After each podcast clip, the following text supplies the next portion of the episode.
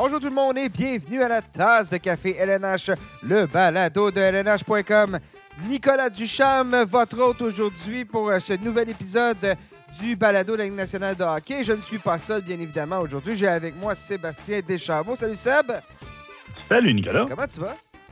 Ça va pas pire, et toi? Ça va pas pire, ça va pas pire. Euh, bien évidemment, la question qui est sur toutes les lèvres qu'on se demande, as-tu euh, commencé à installer ton sapin, tes lumières de Noël? Écoute, on a, euh, on- nous, ici, de notre côté, on a opté pour euh, l'extérieur est fait. Euh, on a profité des dernières journées légèrement plus confortables de novembre pour, euh, pour procéder à, à la décoration extérieure. L'intérieur, euh, on prend notre temps. Le sapin va faire son apparition. euh, C'est jamais avant décembre. Jamais Ben- avant décembre. Règle non écrite du domicile. Moi, Pas de sapin avant. J'avais, j'avais une politique pas avant le 1er décembre. Euh, là, j'ai un jeune enfant, donc oublie ça. La politique a, a pris le bord. Là, fait que, euh, ben, c'est installé. C'est en grande partie installé, là, mais euh, il reste le défi de. Tu sais, t'as, t'as le goût, de- avec un jeune enfant, de mettre une clôture autour du village, là, en dessous du sapin. Là. Donc, il y avait de nouveaux actionnaires au conseil d'administration. Eh puis ouais. vous, vous avez été, vous avez été outnumbered en bon français je- pour, euh, pour la décision. Je te confirme que dans le village, le conseil municipal a un nouveau maire. Euh, cette semaine à l'émission, ben écoutez, on va parler, on va faire euh, un petit tour vraiment. Ça va être, euh, on, va, on va vraiment regarder l'actualité dans la Ligue nationale de hockey. là. il y a quand même passablement beaucoup de nouvelles là, dans les derniers jours, donc on va faire un tour de tout ça. On va aussi euh, parler de l'action de grâce américaine, pas selon ce que tu as. Peut-être, moi, je sais pas si tu t'es fait de la dinde le jeu- jeudi passé, là, mais on sait Non, que- pas de dinde, pas de dinde de mon à part pour le football, là, on ne célèbre pas vraiment ça ici du côté du Canada. Mais on va parler de, d'un principe selon lequel, bon, quand c'est l'action de grâce américaine, les équipes qui sont à plus de 4 points au classement général, normalement, vont rater, euh, pas au classement général, 4 points d'une, place en séries éliminatoires, vont rater, ne seront pas de la danse printanière. Donc, c'est habituellement le cas. Il y a eu quelques exceptions. On va regarder à ce moment-là quelles équipes est en retard et on va y aller. On va, se poser la fameuse question-là. Est-ce que le vent va tourner suffisamment ou est-ce que ça, ça, ça va être. euh, on va terminer à court du côté de ces équipes-là. Donc, c'est ça la planification aujourd'hui pour euh, le balado de ce 29 novembre. Avant de commencer, je vous dis, si vous nous écoutez sur le site web lnh.com, ben sachez qu'on est disponible sur toutes les plateformes de diffusion balado. Faites une tasse de, faites une recherche plutôt la tasse de café LNH. Vous allez rapidement nous trouver. Faites, euh, abonnez-vous aussi, comme ça vous être certain de ne jamais rater un seul balado. Seb, on se lance. Me semble que je- j'ai l'impression de commencer mes balados, de, nos balados de la même façon toutes les deux semaines, c'est-à-dire avec le congédiement de quelqu'un. On a eu Pierre Dorion Oui. v'là, v'là quatre semaines. On a eu euh, euh, voyons, Jay Woodcroft il y a deux semaines. Et bon, ben, la nouvelle est tombée. John, euh, du côté du Wild de- du Minnesota, Dean Evason, qui s'est fait montrer la porte lundi, remplacé par John Hines.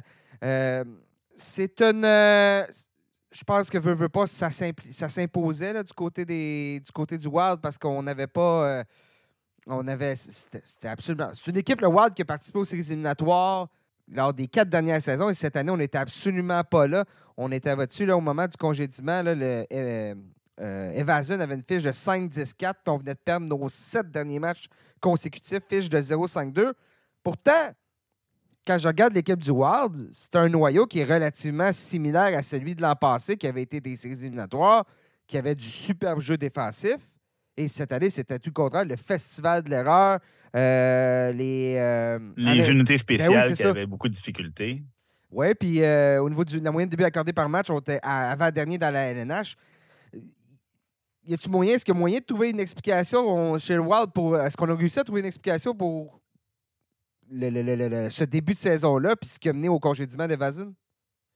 Ben, écoute, un- les équipes qui ont de grandes attentes, euh, on a vu avec les Oilers euh, il y a deux semaines, euh, on n'a pas le luxe d'attendre, surtout dans. On va en parler là, un petit peu on- tout à l'heure quand on, sait qu'on arrive en novembre, et puis que notre position au classement ne reflète pas où on devait être. Euh, Il y il a y, a toujours une espèce de pression qui arrive de faire quelque chose pour brasser la soupe si on sent que ça ne se corrige pas de, de, de, de- de soi-même. Euh, et c'est comme toujours plus évident de- de- d'opter pour un changement d'entraîneur que d'échanger le, le noyau de l'équipe. Euh, donc, la confiance est revenue souvent dans les propos de Bill Guérin quand il a eu à expliquer euh, le pourquoi il avait procédé à un changement d'entraîneur à ce moment-ci. perdre sept matchs en ligne pour une équipe du calibre du Wild, ça ne passait pas. clairement, on pensait que le message ne se rendait plus. donc, l'arrivée de John Hines, bon, déjà, déjà une victoire à un match pour John Hines qui, qui, a souvent connu du succès à la barre des, équipes de la Ligue nationale qu'il a dirigé. Je parle des Devils du New Jersey et euh, des prédateurs de Nashville. Euh, donc, en saison régulière, toujours maintenu de belles fiches. On fait le pari chez le Wild qu'il l'homme de la situation pour, euh, pour corriger le trip, des fois juste de. Puis là, il l'a admis lui-même. Arriver en plein milieu d'une saison comme ça, tu ne peux pas arriver à ta première pratique et puis apporter des, des changements majeurs.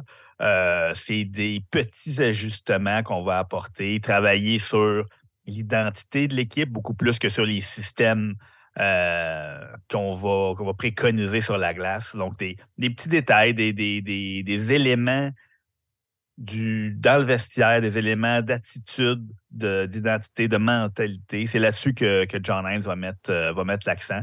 parce que, comme tu l'as dit, c'est le même noyau qui était en série l'année dernière.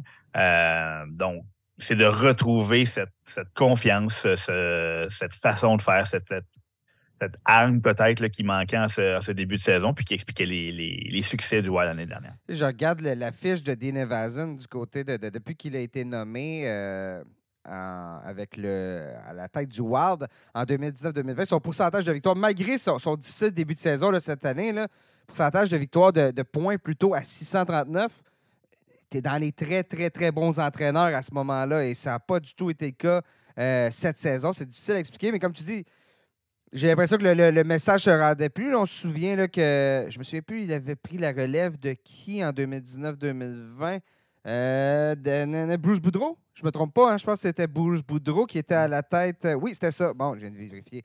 Euh, depuis qu'il avait pris la, relève de Bruce Boudreau, ça me fait penser à Woodcroft aussi, du côté des Oilers. Woodcroft qui avait le pourcentage de points le, le, plus, le plus élevé de l'histoire des Oilers. Mais c'est une ligue où qu'est-ce que tu as fait pour moi récemment, comme on dit, What have you done for me lately, comme on dit dans la, langue de Shakespeare.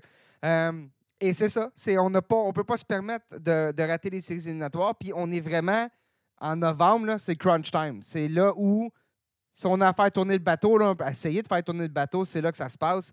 Et c'est ce qui s'est passé du, côté de John Hines. Euh, pas de John Hines, mais de Dean Evason. John Hines, moi, j'avais aimé. C'est un, entraîneur, on se souvient, lorsque on a effectué du des changements de côté de, Nashville, quand euh, David Paul a laissé sa place à, euh, voyons, Barry Trotz. Barry Trotz, voilà, j'avais juste Boudreau dans la tête. À Barry Trotz, on a dit on va évaluer le cas de Heinz. Puis il y a eu une longue réflexion qui ne devait pas être très, très agréable, soyons-le, là, dans le cas de Heinz pendant deux, trois semaines, tu ne sais pas ce qui t'arrive, tu ne sais pas si tu vas rester en poste, euh, tu fais des entrevues, finalement, ben, on lui a montré la porte, mais je trouve que c'est un entraîneur qui avait somme toute bien fait avec Nashville au sein d'une équipe qui n'était pas la plus talentueuse, disons-le, qui n'était pas la meilleure, qui, euh, qui, avait eu un cru de vague après avoir raté, après avoir atteint la finale de la Coupe Stanley. Mais on regarde ce qu'il a fait à Nashville, justement, pourcentage de, de, de points à 577 participé aux séries éliminatoires trois années consécutives. Ça n'a pas bien été en séries éliminatoires. Là. Dans son cas, c'est, euh, ça la réalité. Là. 4 et 15 en série avec, euh, avec Nashville et avec les Devils du New Jersey. Euh, ouais, on se souvient. Il n'a jamais franchi la première ronde. Ben, mais c'est ça. on se souvient qu'Heinz, lui, a mangé les années de vache maigre au New Jersey lorsqu'il était là. là. avait eu une saison où il avait... l'équipe était sortie de nulle part, la fameuse saison de Taylor Hall. où il avait gagné le trophée Hart. Mais pour le reste, bon, ben, c'est un entraîneur qui a se prouver, qui, peut prouver qu'il peut amener une équipe en séries éliminatoires, puis surtout lui permettre de gagner. Donc, euh, on verra bien. Mais je regarde cette équipe-là. Cette année, là, Philippe Gustafsson, qui avait été une de mes révélations l'année dernière, qui, à mon avis, devrait former un solide duo avec, euh, avec euh, Marc-André Fleury devant, le filet, ben, c'est très, très, très difficile pour, euh, pour les, gardiens du Wild cette année. Parfois, oui, il y, a des, bonnes performances, mais Gustafsson, pourcentage d'arrêt à 886, Fleury à 875. Va vraiment, vraiment falloir éviter les erreurs. Va falloir resserrer cette défensive-là. Puis je pense que c'est là qu'Heinz va devoir, euh, va devoir vraiment euh, taper, sur le, taper sur le clou, comme on dit. Les retours de Matt Baudet aussi, ça ne va pas nuire là, quelques joueurs, mais ça reste une ben, équipe on avait fait, euh, on avait la brigade défensive, euh, on s'est s'est débarrassé, pour ainsi dire, donner euh, Kelly Nelson aux, Sharks. Euh, on n'avait pas renouvelé l'entente de Matt Dumba. Donc, pourtant, les défenseurs qui avaient peut-être le moins euh, la mentalité défensive du, du Wild ont, ont quitté l'équipe, mais pourtant, c'est défensivement que cette équipe-là a éprouvé des difficultés cette saison. effectivement, les, les, gardiens doivent faire le travail, mais l'équipe devant eux doivent euh, neutraliser les, chances de grande qualité euh, qu'on offre à l'adversaire si on veut que les gardiens euh, puissent faire leur travail correctement. Oui, oui, puis on a vraiment là. sais, Vazin, je disais un peu les, commentaires qu'il disait avant de, justement après les matchs, avant d'être congédié. Puis c'était. Là, on est rendu, on joue frustré, on n'est pas concentré, puis c'est erreur par-dessus erreur par-dessus erreur, puis c'est tout le temps les mêmes erreurs qui se répliquent.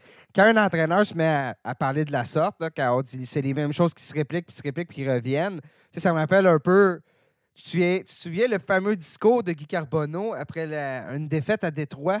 Où, euh, alors qu'il dirigeait les Canadiens, puis avait dit Qu'est-ce que tu veux que je te dise? Je dis Je, peux pas jouer pour eux, là. C'est à eux autres à mm-hmm. comprendre, puis eux autres. Ça me faisait un peu penser à ça. Donc, habituellement, c'est pas bon signe pour euh, un entraîneur mieux de commencer à préparer son curriculum vitae à ce moment-là, parce qu'il en reste probablement pas très long derrière le banc, et c'est ce qui s'est passé. Autre nouvelle, un gros nom qui est de retour la saga Patrick Kane qui a connu son dénouement. Donc, euh, plusieurs équipes intéressées euh, envers l'attaquant de.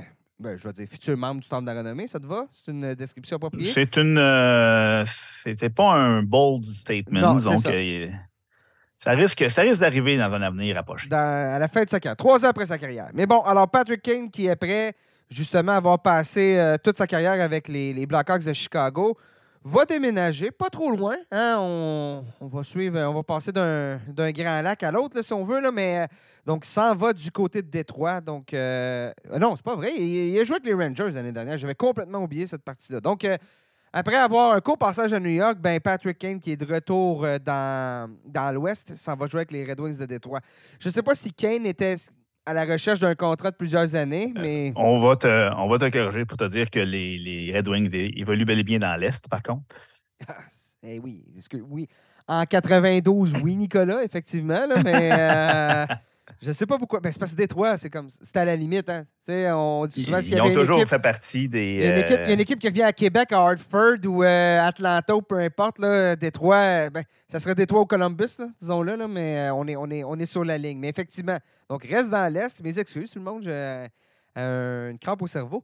Bon, ben, alors, Patrick Kane reste dans l'Est. mais, mais bon ce que je veux dire, s'il y avait un condo s'il y avait sa maison à Chicago, il n'aura pas besoin de déménager ses meubles trop loin euh, avec Détroit. Bon, euh, si Patrick Kane était à la recherche d'un contrat de plusieurs années, ce qui aurait été approprié vu son résumé de carrière, le type de, le type d'opération qu'il a subi, c'est-à-dire un resurfaçage de la hanche, fait que j'ai l'impression qu'il n'y a pas une équipe qui a levé la main pour plus qu'une année. Et c'est ce qui s'est passé. Là, on a signé avec les Red Wings de Détroit une saison à 2,5 euh, millions. 75. 2,75, mais au prorata, donc ce serait pour ce serait son salaire sur une saison complète, donc va coûter grosso modo euh, environ 2 millions de dollars.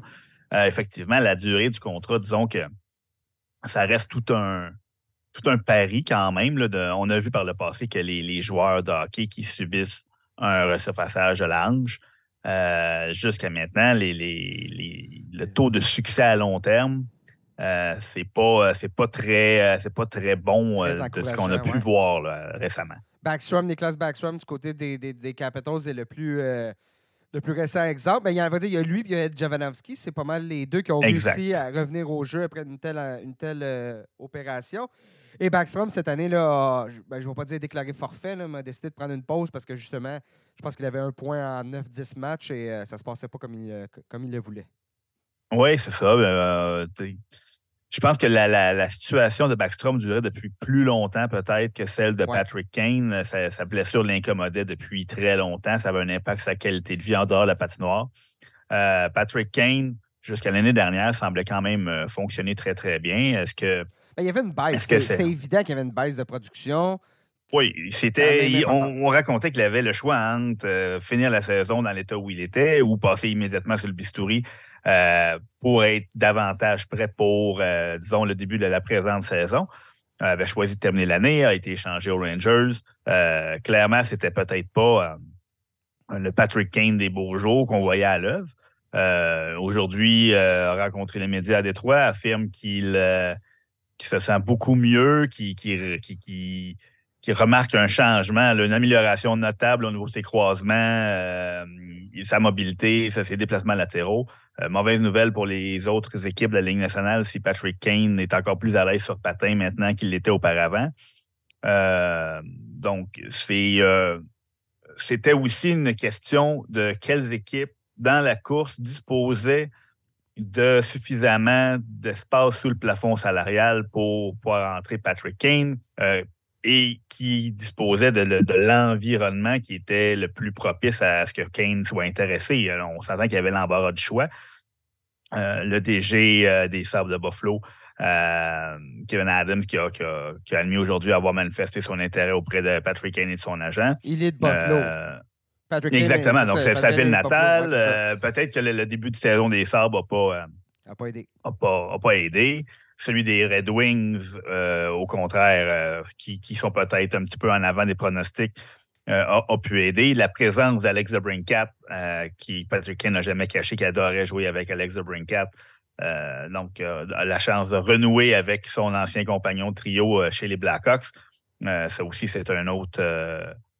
c'est un autre facteur qui a pu jouer dans sa décision. Puis, les Red Wings possèdent encore tellement d'espace sur le plafond salarial qu'on peut encore apporter des, améliorations à la formation d'ici la date limite. Parce que clairement, avec l'embauche de Patrick Kane, on envoie le message que on, on, a des ambitions dès cette saison. Oui, exactement. Donc, Kane, euh, son retour au jeu ne va pas se faire immédiatement. A parlé de la période de 7 à 10 jours, veut s'acclimater, euh, apprendre à connaître le, système, les gars dans l'équipe, euh, vraiment avoir des pratiques de, à haut rythme, si je peux dire. Mais il a indiqué qu'il avait quand même participé à 60, 65, environ une soixantaine de, sessions sur la glace depuis qu'il a été opéré le 1er, 1er juin. fait des exercices avec contact depuis, euh, depuis un mois, au moins un mois, même plus, euh, qui, euh, puis qui s'entraîne avec un ancien de, la Ligue nationale de hockey, un ancien joueur Cody Golubiev. Donc, écoute, il met les chances de son côté, mais est-ce que tu penses réellement que ça peut avoir un impact sur les performances des, des, Red Wings? Est-ce que réellement, ou ça va être un rôle plus limité, un peu comme Backstrom a eu l'année dernière, par exemple? J'aimerais ça te répondre hors de tout doute que ça va être euh, très différent. Je pense que le, la nature. Backstrom avait déjà raté de l'action. C'était une blessure qui l'ennuyait. C'était persistant depuis des années. Euh, donc, je pense que l'état de santé de Patrick Kane était peut-être moins euh, je ne veux pas dire grave, mais il semblait. C'est pas quelque chose qu'on entendait parler de la part de Patrick Kane jusqu'à l'année dernière, pendant que Nicolas Backstrom, ça fait quand même un petit bout qu'on sait qu'il a des, un petit peu plus de difficultés. Euh, Patrick Kane, par contre, c'est un joueur qui misait sur son explosion, sur son coup de patin. Donc, c'est alors que Nicolas Backstrom est un joueur, un distributeur de rondelles qui, qui servait de son gabarit protéger sa rondelle.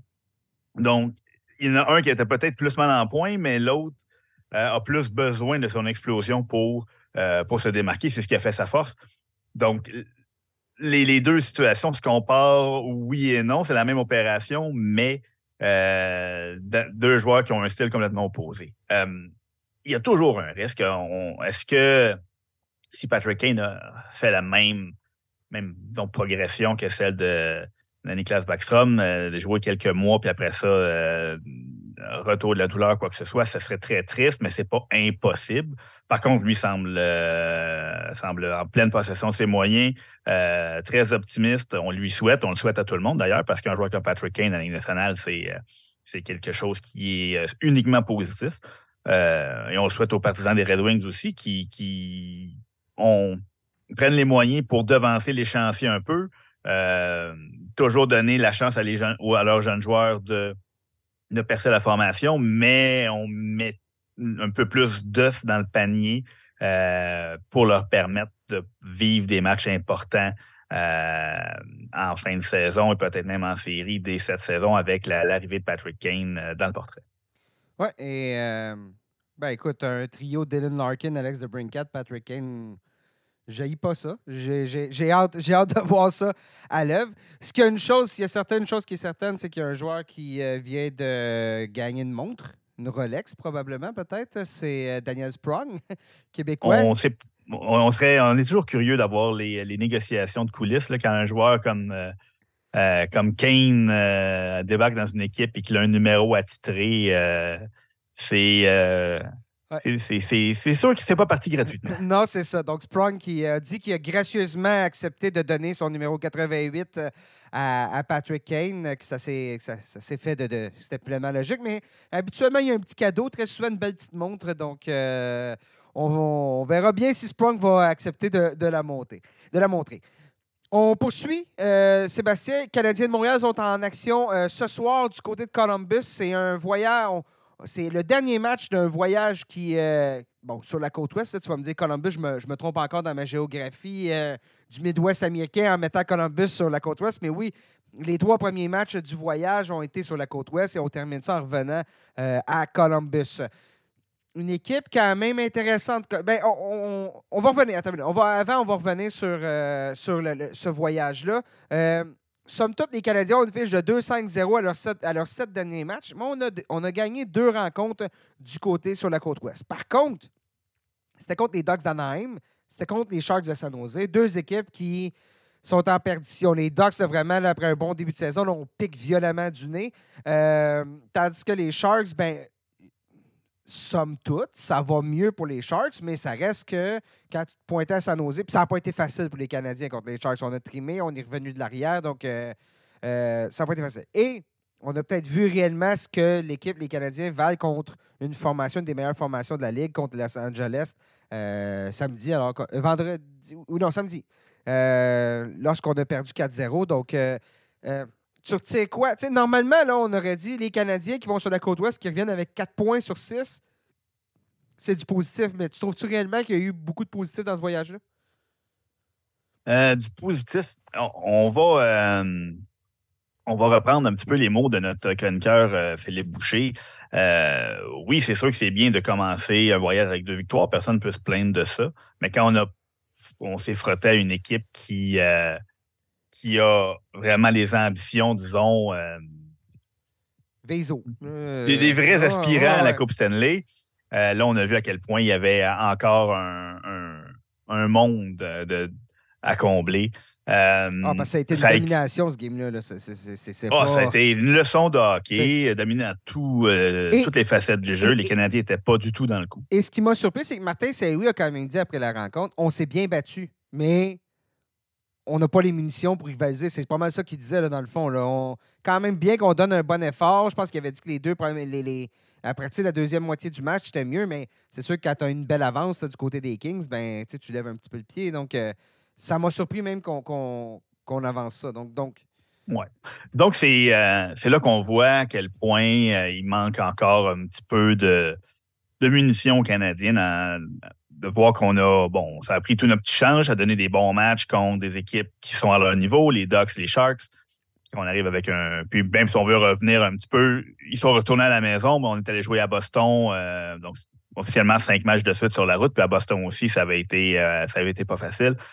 Euh, donc, oui, on voit que oui, il y a des il y a des bonnes choses dans la formation des Canadiens, des, des, Cole Caulfield, des Nick Suzuki, les Caden Goulet, euh, mais on n'est pas encore à un Enzik Petard, Drew Dowdy. Euh, Pierre-Luc Dubois est présentement le troisième centre euh, des, des, Kings, donc on voit à quel point une équipe qui a bâti son noyau à long terme, il y a plusieurs bons petits joueurs, des Arthur Kaliev, des Jordan Spence à la défense des, Adrian Kempe qui, qui, qui, qui, a, grandi dans cette organisation-là. Donc, il y a, il y a beaucoup des Kevin Fiala qui ont été ajoutés euh, parce qu'on avait, on avait les actifs pour que ça arrive. Mais ça, cette équipe-là, maintenant, prête. Elle est là, elle est arrivée. Les Canadiens regardent ça, ils doivent se rappeler où étaient les Kings il y a peut-être cinq ans. Et ils disent, bon, ben, ça, ça va être notre tour quand on va avoir greffé les, les, Kevin Fiala, les Pierre-Luc Dubois, euh, les, les, euh, les Gavrikov de ce monde qui ont, qui, ont fini par constituer le noyau de cette équipe-là. Donc, et Cam Talbot qui, peut-être une des plus belles surprises de la saison. Euh, fait, fait, fait, figure de favori dans la course au business. Et c'est certain que ça aide de jouer derrière une équipe solide comme les Kings, mais il fait le travail. Oui, la, différence, c'est par rapport à ses performances à lui puis à celle de Phoenix Copley. Euh, qui, qui, qui c'est vraiment aux antipodes. Copley, lui, a besoin de relancer sa saison. Il faudra voir justement si il va être une option à long terme parce qu'à l'âge que Talbot a, tu ne peux pas lui demander de jouer 60 matchs cette année, à mon avis, si tu veux qu'il soit en forme pour en séries éliminatoires. Euh, séries éliminatoires qu'on ne fait pas juste viser, là, on va aller loin du côté des Kings. Donc, les Canadiens qui reviennent à, justement dans l'Est, hein, comme on disait, euh, vont affronter les, Blue Jackets de Columbus. Donc, euh, Columbus, c'est euh, très, très, très mauvais début de saison. Mais là, on vient gagner trois de nos quatre derniers matchs et quand même des victoires intéressantes. 2-1 contre les Devils, surtout 5-2 contre les Bruins de Boston lundi. On a complètement surpris les Bruins. Euh, qui étaient au premier rang de la Ligue nationale, non, deuxième rang plutôt de la Ligue nationale de hockey à ce moment-là. On a même perdu 3-2 contre les Hurricanes de la, Caroline dimanche. Donc, est-ce que enfin Pascal Vincent, nouvel entraîneur-chef, est en train de mettre son empreinte lentement, est en train de placer cette équipe-là dans le droit chemin? Ce qui est certain, c'est qu'il n'hésite pas à casser des œufs pour faire une omelette avec ses décisions, entre autres avec Patrick Laney, qui a décidé de retrancher pour un match, qu'il a laissé sur le banc à quelques, occasions aussi. Et, et, dans Laney. Même chose avec, euh, avec euh, Johnny Gaudreau. Euh, quelques matchs auparavant, peut-être une semaine avant d'avoir retranché, euh, quelques jours avant d'avoir retranché ouais. on avait laissé euh, Godot sur le banc. Oui, et bon, et cas de Laney, ben, c'est toujours bien juste. écoute, il a deux points à ses, huit derniers matchs. Je ne sais pas s'il va se replacer, mais c'est pour un entraîneur, là, présentement, comme pour Pascal Vincent, le risque, à quel point le risque est grand, je ne veux pas dire t'en prendre, mais de, de, de mettre de placer tes joueurs supposément étoiles dans des telles situations, tu prends un gros risque quand même comme, euh, comme entraîneur recru. Ben, euh, Pascal Vincent a toujours dit, moi, je vais, toujours faire attention à mes joueurs, les individus. Euh, par contre, comme entraîneur, je gère des joueurs, donc c'est le joueur dans son uniforme avec des rôles de responsabilité. Donc, les, les directives sont claires. Je m'attends à à ça, à, différentes choses. Et si ces choses-là ne sont pas effectuées, euh, ben, les conséquences sont aussi très claires. Donc, euh, on voit qu'il n'a pas hésité à mettre cette philosophie-là euh, de l'avant. Puis, bon, les joueurs reconnaissent que c'est quand même un choc de voir les, les, Patrick Laney de ce monde et les Johnny Godot être laissés de côté ou être cloués au banc. par contre, que ça va comme message, c'est que tous les joueurs ont la même valeur c'est une façon peut-être de resserrer les liens entre les joueurs. Le travail de chacun est, valorisé à sa juste valeur, peu importe le statut dans la formation et peu importe qui ne s'acquitte pas de sa tâche, euh, peu importe quelle tâche il s'agit, euh, les conséquences seront appliquées par l'entraîneur-chef. Il euh, ne faut pas oublier qu'on avait amené un Mike Babcock qui était un, entraîneur avec des méthodes quand même assez, assez carrées, assez, assez où la discipline était assez importante. Euh, donc, Pascal Vincent euh, est un peu dans la même lignée. C'est pas pour rien qu'il avait été conservé euh, par l'organisation, même avec l'embauche de, de Mike Babcock. Donc, c'est oui, effectivement, cette équipe-là est en train, on dirait qu'elle est en train de tourner le coin depuis plusieurs années. ajouter des joueurs comme Lainé, ajouter des joueurs comme Gaudreau. Donc, il faut que ça arrive. Mais bon, le noyau est encore composé de très jeunes joueurs. Euh, donc, c'est encore en train de, On a hâte que cette transition-là, qu'on dirait qui s'étire depuis plusieurs saisons, se termine. Euh, et on, fait confiance à Pascal Vincent que les décisions qu'il prend présentement euh, vont payer à moyen et long terme. On dirait qu'il y avait tellement une culture de travail élevée sous John Tortorella que lorsque Tortorella est parti, il y a eu une baisse, puis on est dans un creux de vague, puis on n'a jamais été capable de reprendre cette culture-là. Puis clairement, Pascal Vincent a été clair que c'est là-dessus qu'on travaille, c'est de relancer cette culture-là. De, de, un match de 60 minutes, c'est de l'intensité, c'est les bonnes valeurs, mais je regarde quelles déceptions sont Eléné, 5 points en 13, en 13 matchs. Johnny Gaudreau, 11 points en, 23 matchs. Lorsqu'on est allé chercher, souviens-toi, le, party qu'on avait eu à Columbus lorsqu'on est allé le chercher, on disait à ce moment-là, Boone Jenner va vraiment profiter d'avoir et Gaudreau et Laney à ses côtés. effectivement, Jenner est le meilleur marqueur de l'équipe. Le problème, c'est que justement, il est le meilleur marqueur de l'équipe. Ça ne devrait hmm. pas être lui. Donc, on verra bien. Il y a quand même quelques bons éléments. Euh, ce soir, c'est Samuel Montambeau qui va être devant le filet des Canadiens. Le ménage à trois se poursuit pour les gardiens. Est-ce que, tu sais, pendant combien de temps? je pense que chez les Canadiens, il y a, quelques, quelques appels qu'on a dû recevoir ici et là. On parle beaucoup d'Edmonton, bien évidemment, le fait qu'on a envoyé Jack Campbell dans la Ligue américaine. On a Calvin Pickard qui est bon, qui jamais euh, vraiment s'est imposé dans la Ligue nationale. Euh, est-ce qu'on veut Montembeau? Est-ce qu'on veut Primo? Est-ce qu'on veut Jake Allen? Je pense que le scénario idéal pour les Canadiens serait de pouvoir échanger Jake Allen parce que j'aime ce que Caden Primo a fait cette année. Samuel Montembeau, j'aime aussi. Je pense qu'il y, a eu une belle progression dans son cas. Puis je ne sais pas s'il a encore, s'il a atteint son plafond, son plein potentiel, Montembeau. Tandis qu'à l'une, on, sait c'est quoi son, plein potentiel. Mais le retour ne sera probablement pas le même si on a. Euh, si on échange à l'une, un vétéran, versus Montembeau, surtout s'il est sous contrat, si on réussit à s'entendre avec lui lorsqu'on va faire la transaction, parce que Montembeau peut devenir joueur autonome sans compensation au terme de la saison. Oui, écoute, ça va être de chaque équipe qui est peut-être à la recherche d'un coup de main devant le filet commence à en avoir un, petit peu plus. On ne veut pas dire que, le marché est surchauffé présentement, mais oui, les Oilers, c'est les premiers. Euh, c'est les la première équipe qui vient en, tête quand on, évoque ça. Euh, une équipe comme les euh, Hurricanes de la Caroline, qui ont perdu Frédéric Anderson pour une période indéterminée. Tiranta, présentement, ne fait pas vraiment le travail. Puis Kochetkov ça va un peu mieux, mais euh, on a, peut-être avoir un petit peu plus d'expérience. Un, joueur comme un Jake Allen de ce monde. Euh, euh, ça va dépendre du profil de l'équipe. Est-ce que aussi on est prêt à payer pour un gardien qui va, qui va être libre comme l'air? Ou un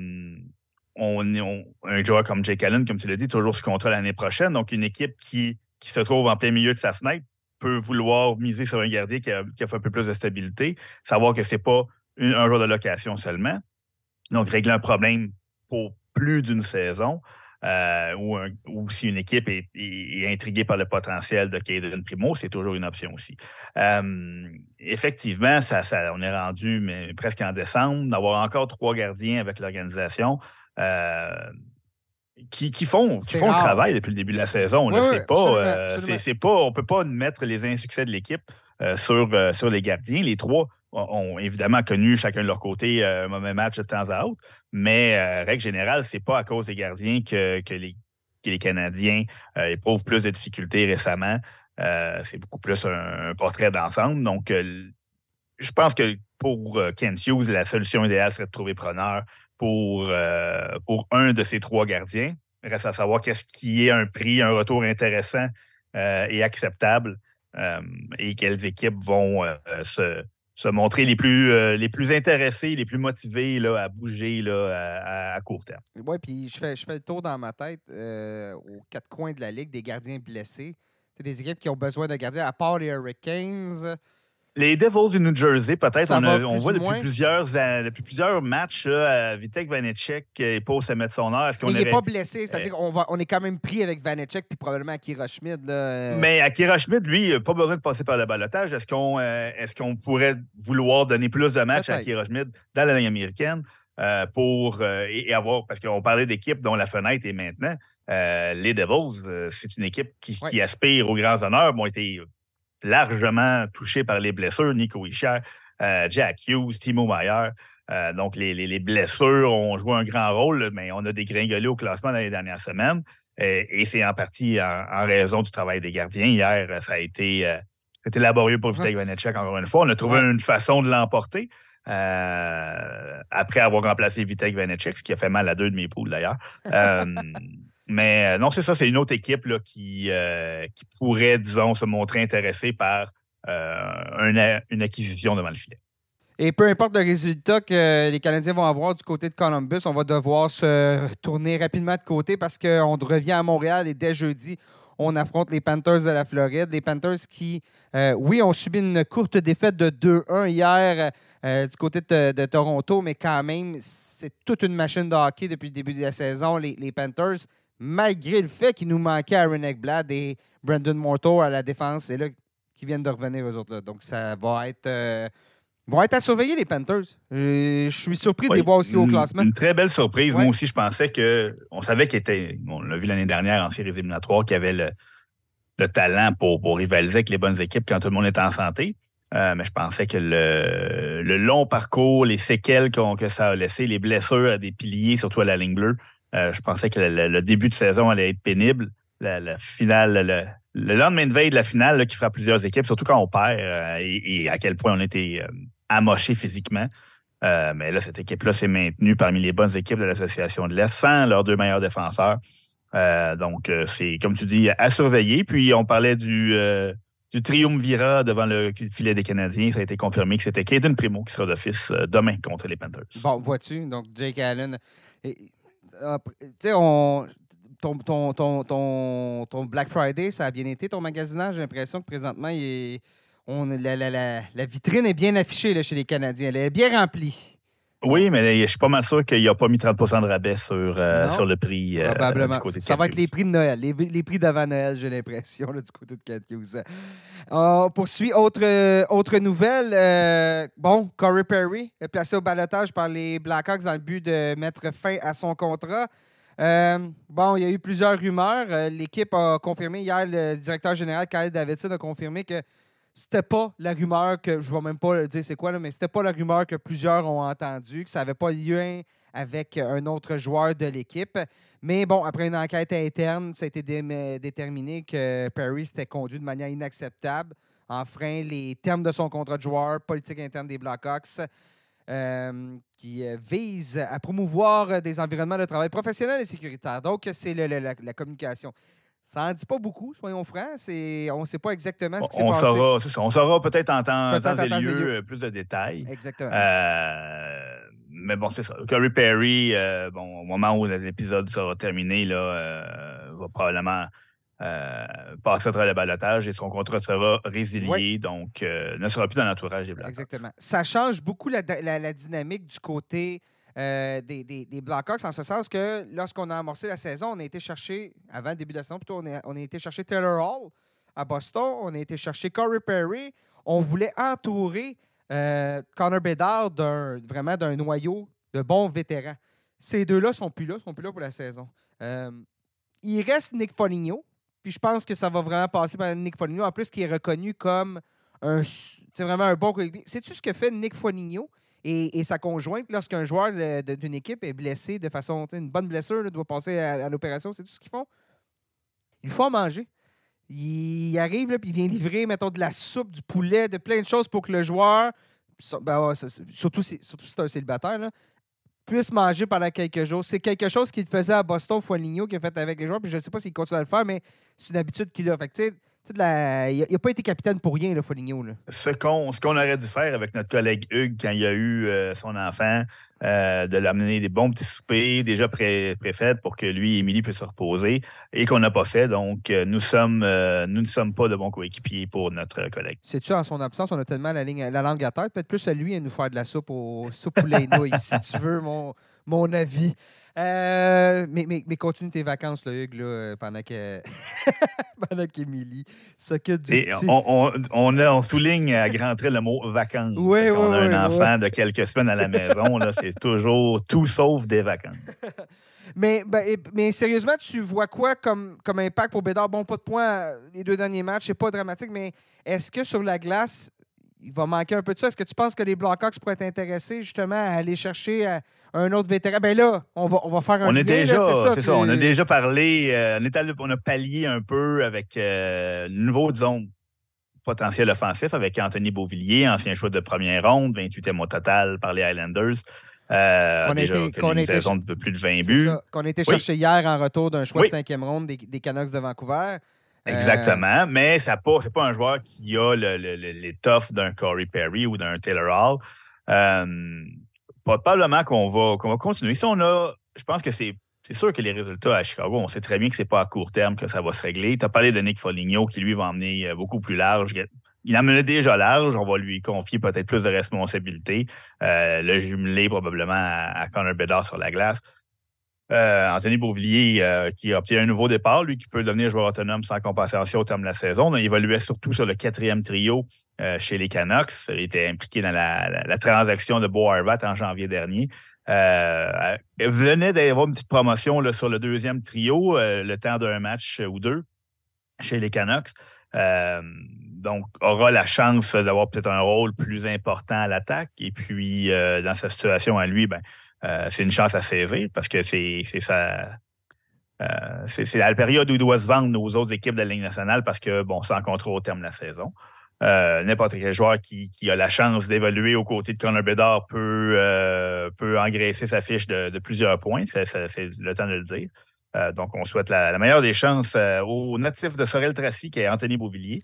oui, il y a beaucoup de vide à combler. On sait que c'est. doit, soyons francs, il doit se relancer, Beauvillier, parce que c'est pas juste cette année. Je, trouve que c'est un joueur que son potentiel était plus élevé que ce, ce qu'il nous a offert dans les dernières saisons. A quand même euh, déjà marqué 20 buts dans la Ligue nationale de hockey. Euh, moi, moi, je le voyais atteindre, devenir un joueur de 50 points au moins. Il y a eu quelques blessures, mais a été laissé de côté aussi lorsqu'il était chez les, chez les Islanders de New York. Donc là, si ça, c'est pas le réveil que ça lui prend, Beauvillier, euh, son salaire l'année prochaine et ses, perspectives dans la Ligue nationale de hockey, ça va être pas mal moins intéressant que ça l'était il y a quelques années. Ben, c'est sûr, certain, mais des facteurs. Le, fait de jouer pour les Islanders de New York, c'est pas la meilleure euh, formation pour, accumuler des points euh, et à présenter des, statistiques offensives euh, hallucinantes. puis bon, le rôle qu'on lui a confié, c'était, c'était quand même bien parti. Il y a eu des bons moments avec les Canucks, mais là, cette année, ça a été beaucoup plus difficile pour lui. Il y a seulement 8 points en 22 matchs. Euh, deux buts seulement. Euh, donc, c'est un joueur qui a un potentiel certain. Euh, reste à voir s'il va pouvoir le, développer, l'atteindre chez, chez les Blackhawks. Puis, qui une organisation qui, va lui offrir toutes les chances de, de, rehausser sa valeur parce que, bon, c'est plutôt mince côté profondeur et joueur de premier plan, surtout avec la perte de Perry, la perte de, de. Euh, je suis persuadé que les, les, Blackhawks vont être à l'écoute, que ce soit pour transiger d'autres vétérans à des équipes qui sont à la recherche de euh, d'un coup de main avant la, date limite. Euh, aller chercher peut-être d'autres bons vétérans qui traînent peut-être de lourds contrats euh, pour rendre service à d'autres équipes qui sont mal, euh, mal pris avec le plafond salarial et ben, par, la, par la bande ajouter d'autres actifs à long terme à une banque d'espoir qui commence à être bien garnie. Euh, donc, c'est une équipe qui va être active, qui vont vouloir, oui, regarder à long terme, mais à court terme, il ne faut pas laisser cette équipe-là euh, sans direction, sans leadership. Donc, c'est certain que c'est quelque chose que le, que le DG Carl Davidson va regarder euh, dans les prochains mois. Je regarde l'équipe, je ne sais pas par contre à la date limite qui, qui peut être si intéressant que ça. Peut-être Foligno à ce moment-là. Il euh, faudra voir, mais oui, ça va pas. Je pense pas que se mettre, se mettre, en mode vente, euh, vente de feu, là, euh, ça a déjà été fait à Chicago. Là, donc, euh, ça va être difficile. Exact. un joueur comme Tyler Johnson ou un, Jason un, Jason Dickinson qui rend le bon service en désavantage numérique sur un quatrième trio. Euh, Nikita Zaitsev. Ben, Johnson, à, Johnson à 5 millions par année, ça vient de le rayer de plusieurs équations, on comprend. Oui, mais les, euh, les Blackhawks sont bien placés pour retenir du salaire. Ils n'ont qu'une seule, une seule retenue de salaire qui est Duncan Keith. Euh, c'est la dernière année où on retient du salaire. Euh, donc, on a droit à trois retenues de salaire par saison. les, les Blackhawks n'en ont qu'une pour une seule autre saison. Donc, on est bien placé pour pour accommoder d'autres équipes et même peut-être servir d'intermédiaire dans, des équipes, dans des échanges à trois équipes pour. Euh, euh, donc, c'est quelque chose qui s'est vu par le passé et qu'on va revoir probablement dans un monde où le plafond salarial n'a vraiment pas augmenté au cours des dernières années. Aller chercher un petit troisième choix avec ça en retenant quelques, quelques millions de dollars. Seb, euh, on va poursuivre l'émission avec euh, on en a ben, on l'a expliqué tantôt, mais Thanksgiving, l'action de grâce américaine qui a eu lieu jeudi, jeudi passé, bien évidemment, pas de match dans la LNH, que du football aux États-Unis. On laisse le, on laisse le parquet, si je puis dire, euh, au football euh, du côté de la, LNH. mais il y a, y a une façon de penser, il y a une manière, chaque année, on regarde C'est une, théorie, je pense, qui est avancée par Elliot Friedman. Euh, dans les, le premier là, qui l'a évoqué de façon peut-être plus publique, était Elliot Friedman, euh, collègue de Sportsnet. Donc, donc, si on se trouve à plus de 4 points à la Thanksgiving américaine, les chances sont jouent contre nous. Je pense qu'en moyenne, c'était 12 équipes sur 16 qui étaient en série à la Thanksgiving américaine qui, qui, finissent par participer aux séries. Et euh, en de très, très rares occasions, une équipe qui se retrouve à plus de 5 points réussit à se faufiler. À, plus de 5 points, plus de 4 points? À, plus de, à, 5 ah points et plus, désolé. OK, parfait. Donc, à plus de 4 points. Donc, donc, euh, donc, on va regarder un peu, on va regarder les équipes qui sont présentement hors des séries éliminatoires et à plus de ce 4 points-là au à la date, euh, à la fameuse date de, l'Action de grâce, qui était le 23 novembre. Puis regardez, est-ce que toi, moi, on pense que le vent va tourner? Et si le vent est pour tourner pour, pour euh, ces équipes-là, laquelle va, elle, se retrouver hors des séries éliminatoires alors qu'elle l'est présentement ou elle est, à tout de moins, là, euh, qu'elle l'est présentement ou qu'elle est très, très près de, se qualifier? si, on regarde, si on regarde dans l'Ouest, pour commencer, ben le premier nom qui nous vient en tête euh, d'esprit, c'est les Oilers d'Edmonton, bien évidemment. Euh, au moment de l'action de, grâce, les Oilers qui étaient à 10 points euh, du Kraken de Seattle, qui avait toutefois quelques matchs en main, avait trois matchs en, en main. Donc, réellement, l'écart pourrait être plus, plus, plus, plus rapproché.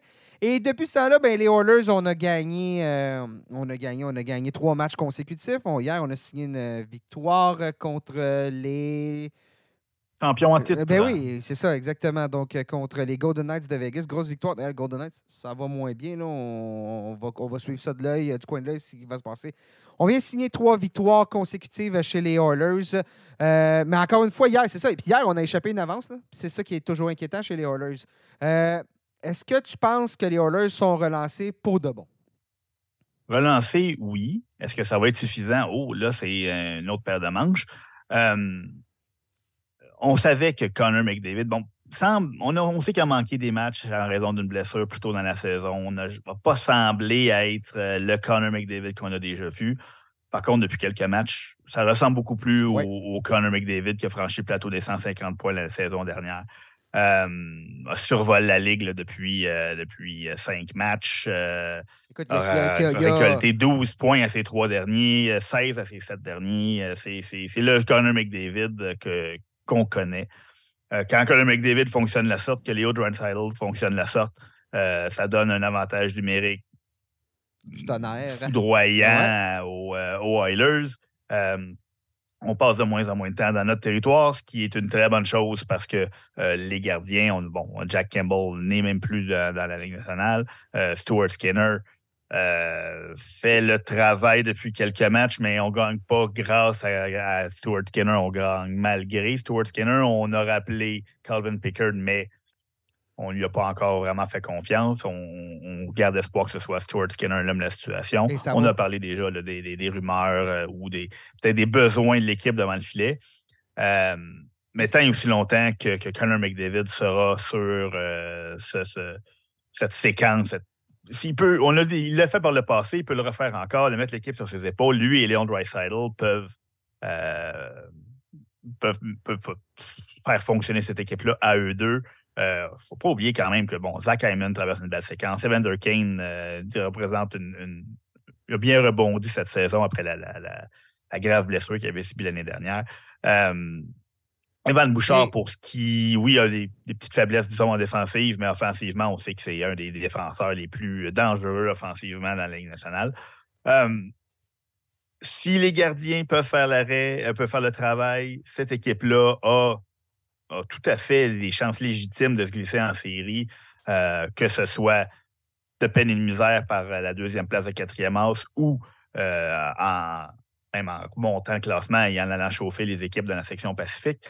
Euh, euh, c'est un. Ben, vous n'allez pas me prendre à parier contre les chances de Conor McDavid euh, quand un joueur comme ça est au, sommet de sa forme, au, au zénith de sa carrière. C'est un peu comme parier contre Sidney Crosby à l'époque où il était, il était au summum de sa forme avec les Penguins de Pittsburgh, même qu'on pensait que, cette équipe-là commençait à en arracher, était sur une pente descendante, trouvait toujours une façon de traîner son équipe en série. Donc, Conor McDavid et Leon Draisaitl je, ne vais pas me risquer à, dire qu'ils vont euh, rater les séries.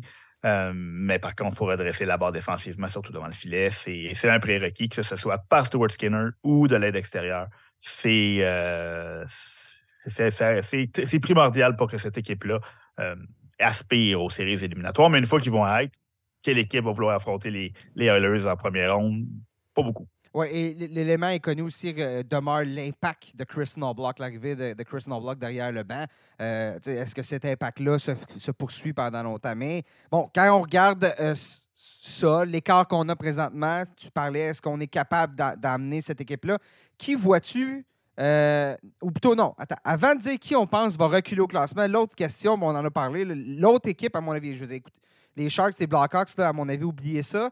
Euh, dans l'écart, le fameux écart de 4 points, euh, il y a les Wild du Minnesota et il y a les Predators de Nashville. Wild, on en a parlé, nouvel entraîneur-chef, assez passé l'arrivée de, John Hines pour justement réduire cet écart-là suffisamment?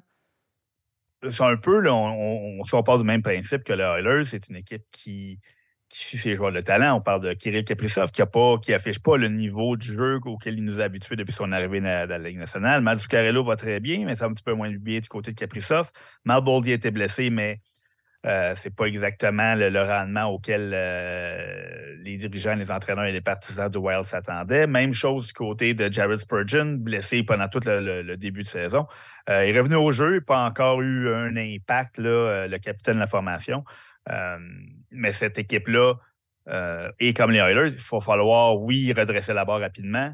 Euh, même, même scénario, les gardiens ne font pas le travail, il faut faire attention défensivement, mais aussi il faut miser sur la perte de vitesse d'équipes qui sont devant. et, ça, c'est pas gagné encore parce que les, disons que les équipes qui sont devant vont très bien et, ils ne représentent pas tant des surprises pour le moment et l'autre équipe qui était à ce moment-là hors de la course, les Predators de Nashville. On vient de gagner six matchs de suite. Soudainement, euh, on est de retour dans le portrait des séries éliminatoires. Ça peut aller rapidement hein, quand même. Ah, tout à fait. Ils sont déjà, euh, au moment où on se parle, les couples la deuxième place, euh, la deuxième place de quatrième house, à égalité avec les Coyotes de l'Arizona. moi, j'ai été très perplexe envers les Prédateurs. Si on veut prendre l'avance un petit peu sur quelles équipes pourraient, chuter au classement pour permettre aux Oilers et aux Wild de se, de, se glisser en série. Bon, ben, les prédateurs sur ma liste arrivent en tête de liste. Les Blues de Saint-Louis sont une autre équipe parce que, bon, disons, si on veut éliminer les Golden Knights, les Canucks, les Kings dans la Pacifique, je ne vois pas ces équipes-là s'écrouler. Euh, même chose côté de l'Avalanche et des Stars. Euh, les Jets me surprennent énormément euh, par la façon dont ils jouent et, par cette façon de jouer avec un Connor et le Buck devant le filet je, dirais que je, suis surpris de les voir là, mais je serais surpris qu'ils s'effondrent aussi la façon dont ils ben, jouent. C'est ce qui s'était passé l'année dernière. Tu te souviens, l'année dernière, les Jets en deuxième moitié de saison, on a failli perdre. On était à peu près là. Je pense qu'on se battait même pour le sommet de la section centrale et boum, on avait piqué du nez. Donc, c'est pas impossible. Mais effectivement, les Jets, j'aime ce que je vois de leur part cette année, somme toute. Là. Oui, tout à fait. Josh Morrissey a repris, bon, sans dire qu'il a repris là où il a laissé, il n'a pas nécessairement le même rendement, mais il joue du très, très gros hockey. Euh, les joueurs qu'on est allés chercher en retour de, Pierre-Luc Dubois. Bon, Gabe Villardy était blessé, s'approche de retour au jeu. Alexia Farlow rentre fier à service. Euh, Carl Connor, euh, c'est toujours un des meilleurs francs-tireurs de la Ligue nationale. Mark Scheifele est un, un, centre numéro un dans n'importe quelle équipe. Donc, il y a du talent. Cole Perfetti sort de sa coquille. Euh, Nicolas Hillers est là. Il y, a de la profondeur. Ça va être encore mieux quand Gabe Villardy va être retour au jeu. Euh, cette équipe-là. et en plus, il y avait aussi l'aspect de volet émotif. le, départ de, l'entraîneur Rick Bonus vient de revenir avec l'équipe, et au chevet de son épouse. Donc, euh, cette équipe-là a aussi appris de l'année dernière, probablement. On leur souhaite. donc, le, ils me surprennent, mais ça me surprendrait qu'ils dégringolent comme ça fait le l'année Oui, exactement. Ben, on va dire, ce top 6-là, que ce soit le, c'est le même top 6 que c'était euh, il y a, euh, à l'Action de grâce aujourd'hui. Je pense qu'il est relativement coulé dans le béton. Euh, le Kraken de Seattle qui était, qui était dans une place en séries éliminatoires, moi je m'attends à ce qu'on rate les séries éliminatoires, donc je reste sur cette prédiction-là. Et les Oilers, ça va prendre tout, euh, le, Wild, le Wild va rater les séries éliminatoires, à mon avis. Les Oilers, ça va prendre toute une fin de saison, mais somme toute, il y a seulement 5 points de différence ce matin. Donc, euh, je pense que les Oilers vont être des séries éliminatoires au profit des Predators de Nashville. Les Blues vont, vont, vont, se glisser. Mais bon, il reste encore dans le même sens. Je pense que les Blues, euh, c'est une équipe qui, qui est. On, s'explique mal pourquoi ils ne marquent pas plus de buts. Ben, c'est l'avantage numérique, entre autres. Entre autres, l'avantage numérique est anémique présentement. Il y a tellement de joueurs de talent dans cette équipe-là que c'est difficilement explicable. mais là, quand l'attaque finit par fonctionner. C'est les gardiens qui commencent à tirer de la patte. Jordan Bennington et Joel Offer étaient euh, sensationnels en début de saison, mais l'attaque ne les aidait pas. Et là, maintenant que l'attaque commence à, se dégêner, euh, là, les gardiens commencent à l'échapper. Euh, point d'interrogation, je peux pas. S'il y a une équipe qui peut faire ce que les Jets ont fait l'année dernière, c'est peut-être les, Blues. les Prédateurs, pour six victoires en ligne, euh, j'ai encore perplexe un petit peu, même si, euh, force d'admettre que ce qu'on a tenté de faire euh, au cours de la saison morte, euh, racheter le contrat de Matt Duchesne, aller échanger Ryan Ewanson. nouvel entraîneur-chef. Nouvel entraîneur-chef, aller chercher des joueurs comme Ryan O'Reilly, Gustav Nyquist, Luke Shen. Luke Shen a été blessé, donc vient toujours de revenir au jeu, mais on a misé sur du caractère. Philippe Forsberg connaît un, début de saison sensationnel. Un joueur, un jeune joueur, entre guillemets, parce que bon, je pense qu'il a 26 ans, mais Tommy Novak, euh, qui, est un élément important de leur attaque, a été blessé quatre à cette semaine, mais malgré tout, on se maintient. Euh, euh, toujours ambivalent, je pense toujours que c'est l'équipe l'équipe qui, va qui va devra céder sa place si les Oilers remontent au classement, comme je pense qu'ils vont le faire. On va dans l'Est maintenant. Euh, classement au niveau, au moment de l'action de grâce dans l'Est, ben, les équipes, les, Red Wings de Détroit étaient à ce moment-là la, dernière équipe en série avec 21 points. Alors, si on recule, écart de 5 points ou plus, on a euh, les Devils qui sont là. On a les. Euh, à ce moment-là, c'était les sénateurs d'Ottawa. Les Sabres, les Penguins et les Islanders étaient alors encore dans le portrait. Il y a les Canadiens de Montréal aussi qui étaient qui dans ces. Ben écoute, on va en parler. On va, on va les mettre dans, dans, dans, la, discussion. Canadiens de Montréal, est-ce que tu t'attends à une remontée en séries éliminatoires à ce moment-là? Hmm, non, les Canadiens de Montréal, leur fiche qu'ils ont présentement reflète ce qu'ils ce qu'ils ce à quoi on s'attendait, c'est la place qu'ils méritent. Et même un peu mieux. même un peu mieux. Ils ont c'est surprenant début de saison, euh, un peu comme l'année dernière. Euh, la jeunesse, les blessures euh, rattrapent un petit peu cette, jeune formation. Tu as un joueur comme David Savard. Mm-hmm va, manque cruellement à la, brigade défensive des Canadiens par son expérience, mais c'est aussi un reflet que quand on dit que David Savard manque cruellement à ta brigade défensive, c'est que tu n'as pas une équipe qui aspire aux grands honneurs ou, même aux séries éliminatoires.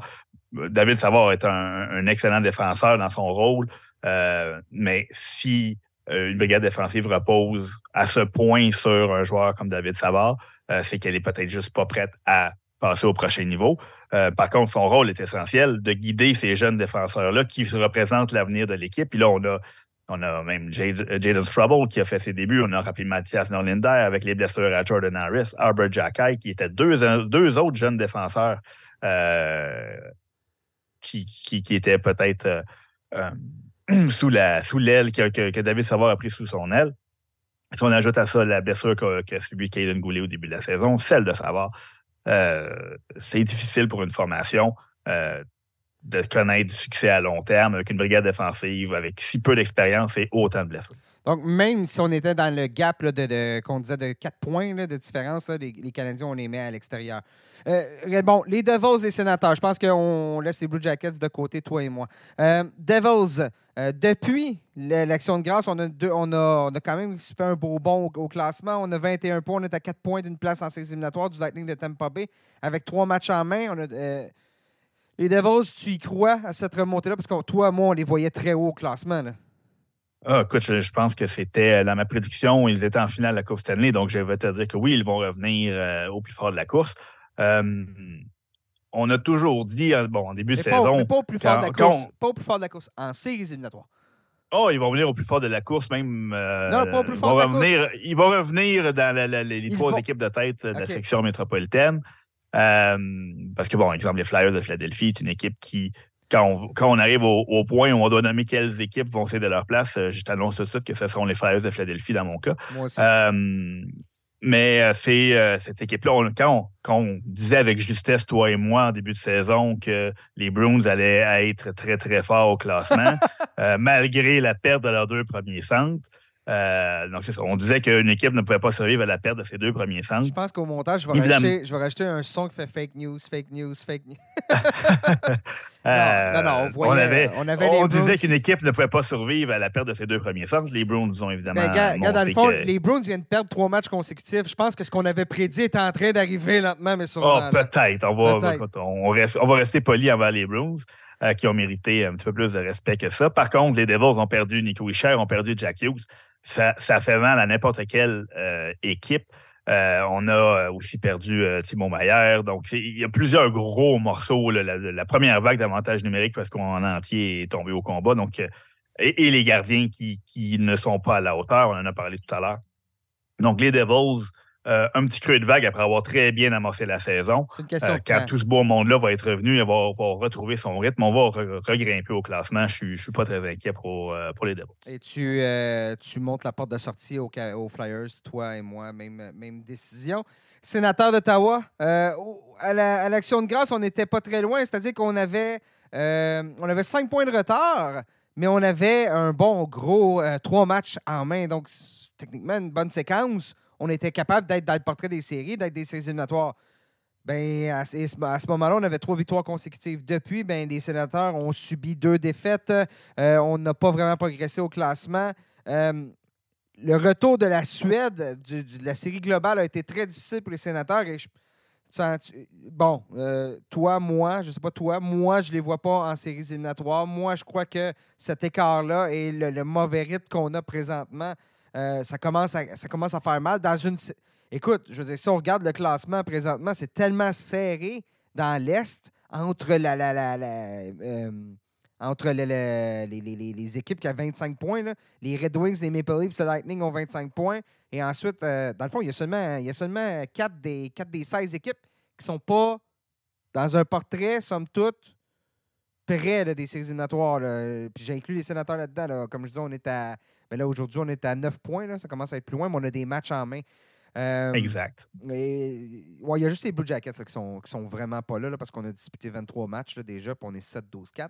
Euh, sénateur, là, ma question est la suivante. Moi, je les vois pas. Toi, tu les vois-tu euh, revenir dans. être des sénateurs? Je veux pas être dans la course. C'est trop. Le, trou, même si, bon, tu as parlé des matchs en main, même s'ils devaient remporter leurs six matchs en main sur le, Lightning de Tampa Bay, tu es aujourd'hui la deuxième place à quatrième house. on, on serait encore. oui, ils devanceraient euh, le Lightning, mais est-ce que je pense qu'ils vont gagner leurs six matchs en main? Le retour de Thomas Chabot va aider. Euh, Corpissalo a été, euh, un petit peu mal en point. On n'a peut-être pas le rendement espéré devant le filet. Euh, il y a eu beaucoup bon, de, chaos, si on veut. on a parlé en, ouverture d'émission que bon, Pierre Dorion a perdu son emploi, beaucoup de, rumeurs autour de la sécurité d'emploi de DJ ben, Smith. ça, ça, pèse lourd à un certain moment. On va souhaiter aux sénateurs que, que ça se replace.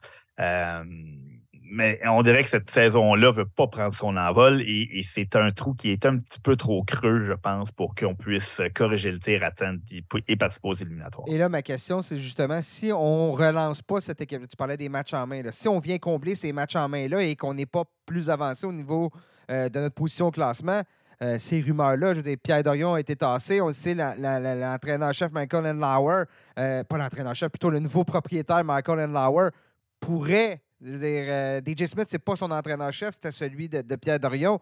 Euh, est-ce qu'il y a des changements à venir à Ottawa prochainement? Si on ne réussit pas à faire tourner le bateau rapidement, il y a des bonnes chances qu'il euh, y ait du mouvement là.